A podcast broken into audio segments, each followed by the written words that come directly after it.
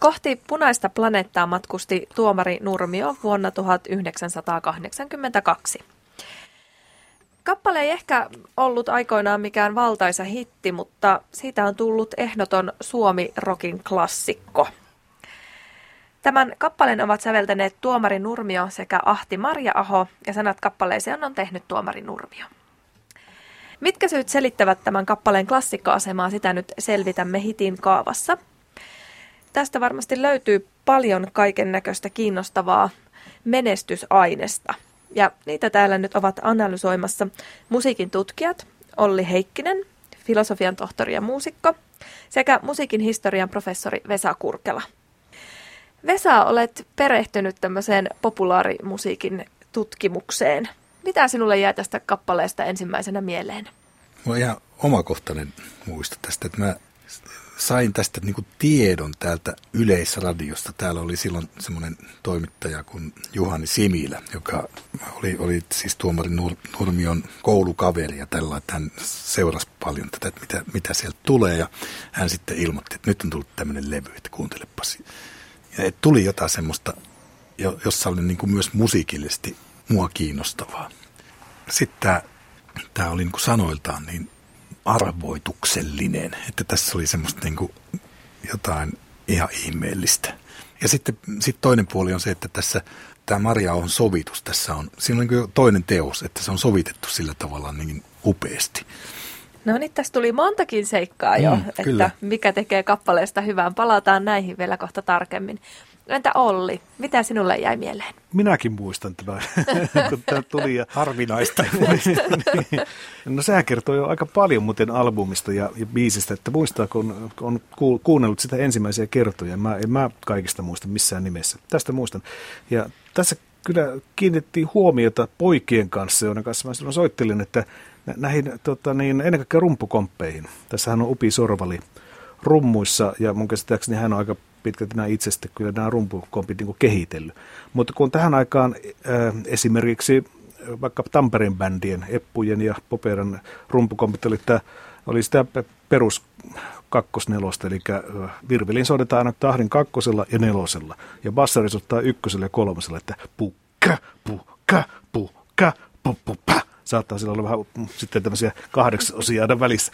Niin, niin tässä oli tota, niin se, että milloin lyödään virveliin, ja se on se pikkurumpu siinä edessä, ja milloin lyödään bassorumpuun, niin ne ei ollutkaan enää totutut paikat.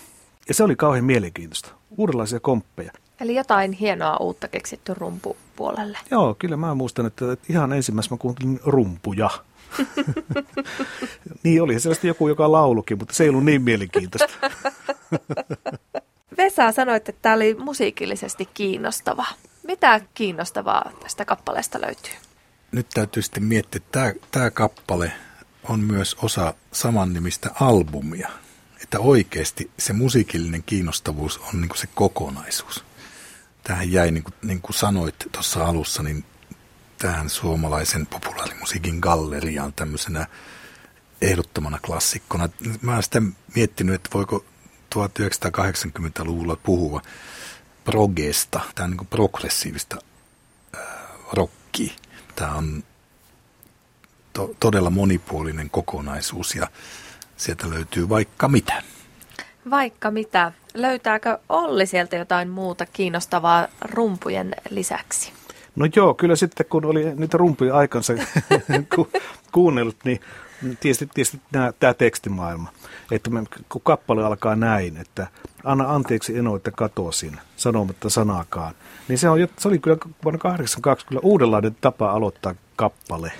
Ja se, se herättää, herättää niin suuren, suuren mielenkiinnon, että niin, mihin se siis katosi? Mikä eno? Mikä ihme eno? Ja miksei se sanonut sille sanaakaan? Että perataan niin tuota, semmoinen niin mielenkiinto, että haluaa kuulla lisää, että mitä siinä oikein tapahtuu. Sinäkin Vesa nostit tämän sanoituksen esille. Mitä tässä sanoituksesta voi nyt löytää hitin aineesta? Alkaa heti tämmöisellä alkusoinnulla, anna anteeksi. Se, se on jo niin kuin suomen kielessä semmoinen, niin kuin, että se alkaa sillä oho, nyt lähettiin. Seuraavaksi, että mikä navetan piika kikattaa liikaa. Se, seuraava kysymys, mikä täältä, missä sitä ollaan, jossain maalla ollaan. Sitten ollaan yksi, kaksi jossain niin kuin tuolla Marsissa, katsotaan punaista planeettaa ja, ja sitten yksi, kaksi, sitten siellä tyttöset laulavat lalalaa ja sitten jotlataan siihen. Ja niin siis tämä niin tarina on niin kummallinen, että sen voi varmaan niin kuulijasta riippuen kuvitella aika monella tavalla. Miten musiikin tutkija Olli Heikkinen, mitä tulkintoja sinulle tulee sanoituksesta mieleen? Se, mikä on laulutekstin varsinainen merkitys, sitä esimerkiksi netissä aika usein keskustellaan, että ei tämä sitten tuota tarkoita, kun tämä tarkoittaa tätä ja tätä. Niin mä en usko, että kenelläkään on yksin oikeutta määritellä sitä, mitä teksti tarkoittaa, ei edes tekijällä itsellään. Teksti tietysti äh, niin mahdollistaa, tekee helpommaksi tietyt tulkinnat kuin toiset. Esimerkiksi tässä tapauksessa voisi ajatella, että kysymys on maalta muutosta. Niin, tämmöinenkin voi tulla. Niin, tämä voi, mutta... ihan hyvin tämä voi olla, ma, tuota niin, että tässä puhutaan maalta muutosta. Tämä on hyvin ymmär, ymmärrettävää ymmärtää sillä tavalla. Sitten tuota, niin voisiko tämä olla vallankumouslaulu? Punainen. Punainen on kuitenkin vallankumouksen väri. Tehdäänkö tässä vallankumousta? Entä onko, onko tämä isänmaallinen? Voisiko tässä olla isänmaallinen teema? Niin ei oikein se, tämä lauluteksti ei ehkä, ainakaan sitä, sitä tulkitaan kovin helpoksi. Mutta entä sitten, onko tässä tämmöisiä seksuaalisia viitteitä? No onhan tässä tietysti navetan piika, kikahtaa liikaa. Ja sitten tämä katselin putkini läpi punaista planeettaa. Niin senhän mm. voi tulkita monella eri tavalla. Hyi Olli. Joo. Joo, ja sitten yksi, yksi tietysti, tähän voi olla tuota, niin tämmöinen homoerottinen. Eli navetan piika kikattaa liikaa, minä lähden Enon kanssa. Hmm. Mm, kyllä. Tämä on runoutta. Sitähän se pitäisi laulujen lyriikat ollakin. No miten musiikin historian professori Vesa Kurkela mainitsit vielä alussa, että upea sovitus. Mitä upeaa tästä löytyy? Tämä lauluhan on, laulumelodia on hyvin tämmöinen tehokkaan yksinkertainen. Mutta sitten tässä on niin tämä kitarasäistys, se on niin vähän niin kuin toisesta maailmasta tähän tuotu ja se on niin kuin hieno, hieno kontrasti siinä. Sitten tulee semmoinen sovituksen ansiosta semmoinen vähän vielä toisen tyyppinen. Jos taas tämmöinen leirinuotiolaulu, niin toimissaan se sillaikin, en mä sitä epäile, mutta se nousee niin kuin ihan toisenlaiseksi sävelteokseksi sen, sen sovituksen takia. Niin millainen olisi Olli tämmöinen leirinuotioversio? Eli että ei pikattaisiin, vaan soitettaisiin niin kuin, tota, suoraan näitä pelkkiä sointuja. Anna anteeksi Eno, että katosin sanomatta sanaakaan. Nytpäs kuvitella, että tähän tulisi se, tuota, semmoinen Anna anteeksi Eno, että katosin sanomatta sanaakaan. En tahtonut navetan piikaa. Ja sitten vähän tota, niin, se särö-soundia. Tästähän saisi ihan, ihan tota, niin, myöskin tällaisen ikään kuin popeda-tyyppisen version. Tämä rakennehan on mielenkiintoinen. Tämähän ei kertosäkeistä rakenne, koska mikään tekstin osa ei kertaanut tässä. Läpisävelletty. Tämä on läpisävelletty. Et siinä mielessä tässä ollaan varmastikin menty kyllä niin kuin runon ehdoilla. Eli täällä on eri mittaisia rivejä eri osissa, ja ne on sitten sävelletty ihan eri tavalla. Musiikin tutkija Olli Heikkinen, löydätkö sinä tästä sovituksesta jotain upeita kohtia? Niin kuin sen rumpujen lisäksi. Niin. Mutta edelleenkin mä tähän rumpuja haluaisin painottaa, että sitten sillä on, niin se vaihtuu se rumpokomppi niin moneen otteeseen. Sillä tunnelma vaihtuu aika niin kuin radikaalisti välillä. Ja se aika paljon johtuu siitä, että miten rumpuilla soitetaan. Tämähän ilmestyy tosiaan vuonna 1982. Millainen tämä oli silloin ilmestyessään ja miten tämä nyt on vaikuttanut suomalaiseen musiikkimaailmaan tämä levy? Nyt täytyy muistaa se, että 80-luvun alku oli se, se aika, kun Suomi rock ja Suomi iskelmä ikään kuin lopullisesti erkaattuivat toisistaan. Että monesti puhutaan iskelmän, nythän se taitaa olla jo sitten, jos ajatellaan, että Suomi, Suomi iskelmä on syntynyt 20-luvun lopulla, niin kuin yleensä ajatellaan, niin se on sitten niin 83, 85-vuotias. Niin mä kyllä ajattelen näin, että Suomi iskelmä syntyi 70-luvun lopulla – samoin kuin Suomi Rock. Ja niiden synty erillisenä institutionalisoituneina genreinä, eli lajityyppeinä, niin se, se vaati nimenomaan niiden toistensa läsnäoloa. Eli ne, ne elivät sikäli symbioosissa, että ollakseen rokkia, suomirokkia, niin se kappale ei saanut kuulostaa suomi-iskelmältä, ja päinvastoin. Ja sitten se ilmenee sitten näissä musiikillisissa ratkaisuissa, muun muassa tällä tavalla näitä, kun navetaan piikaa, kikataan liikaa, niin tässä tämä, tuolla F, tuohon tulee S, eli alennettu seitsemäs aste. Niin tämä jo erottaa sen, että tämä ei ole Suomi-iskelmää. Pieni, pieni juttu. Eli tässä ollaan tuota, niin, tällaisessa niin kuin rock-soinutuksessa. Ja sitten taas se, mikä ei olisi missään nimessä kuulunut 82 Suomi-rokkiin, niin olisi ollut tuota, niin tämmöinen sointipurkua.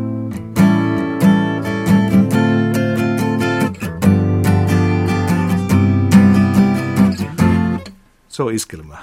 Eli tuollainen molli, mollin kvinttikierto. Ja näitä on sitten, siis harmoniassa on, toinen on voimasointu, eli sointumissa ei ole terssiä ollenkaan.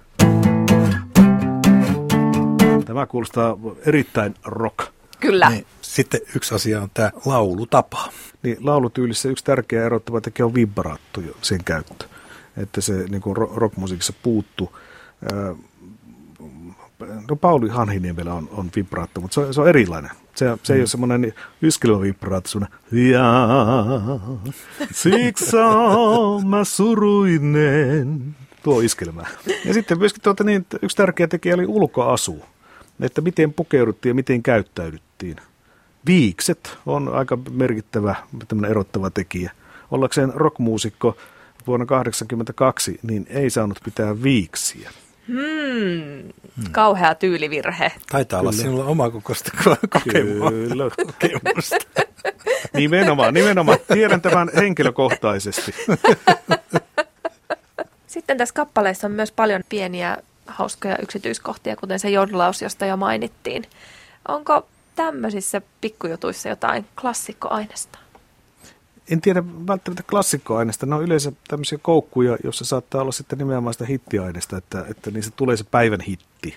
Yksi asia, mikä on tietysti mielenkiintoista, että miksi tämä albumi ja tämä kappale – joka on siis tehty 30 vuotta sitten, niin minkä takia sitä vieläkin kuunnellaan ja sitä esimerkiksi netissä keskustellaan tästä albumista ja mikä tekee niin kuin levystä ja biisistä ikivihreän. Niin, minä tiedän. Jospa tietäisin, että mä säveltäisin niitä, koska niistä...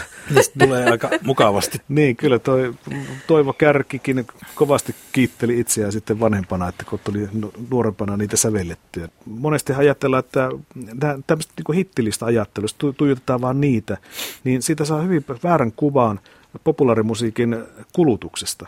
Sehän ei ole sitä ollenkaan, että pelkästään kuunnellaan päivän hittejä. Suurin osa ihmistä varmaankin kuuntelee myöskin vanhempaa musiikkia tuossa musiikin tutkimuksessa on monesti ajateltu sitä, että tämmöinen populaarimusiikki, että se on tarkoitettu vain niin hetken päiväperhoksi. Mutta sitten siitä huolimatta me vieläkin laulamme ja tunnemme sellaisia kappaleita, jotka on sävelletty vaikkapa sata vuotta sitten. Jotain mysteeriä tämmöiseen klassikkokappaleen asemaan nousemisessa vielä on kahdelle musiikin tutkijalle. On. No, kyllä tässä vielä on tutkimuksessa niin tehty tehtävää tällaisessa saralla. Ja se on hyvä, että jää jotain myöskin tämmöistä, tämmöisestä niin kuin selvittämättä, koska nyt tässä on kyse tämmöisestä laulusta, joka on arvoituksellinen.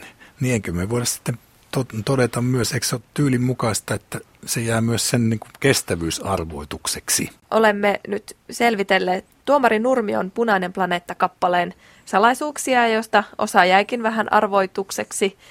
Otetaan tähän loppuun vielä lyhyesti tämän kappaleen hitin kaava. Musiikin tutkija Olli Heikkinen, ole hyvä. Oikeastaan mä haluaisin puhua tämän albumin hitin kaavasta, koska kyllä se albumi on tässä nyt se, niin se olennainen, olennaisin juttu. Minusta se hitin kaava on tietysti loistavat ja mielenkiintoiset ja arvoitukselliset sanoitukset ja, ja erinomainen bändi ja mielenkiintoiset sovitukset. Rumputyöskentely. Ennen kaikkea. Ennen kaikkea, kyllä. Entä sitten musiikin historian professori Vesa Kurkela? No musiikin historiassa ajatellen, niin tämä nousee siitä myös tämä tämän ajoitus, että tämä on tehty väärään aikaan.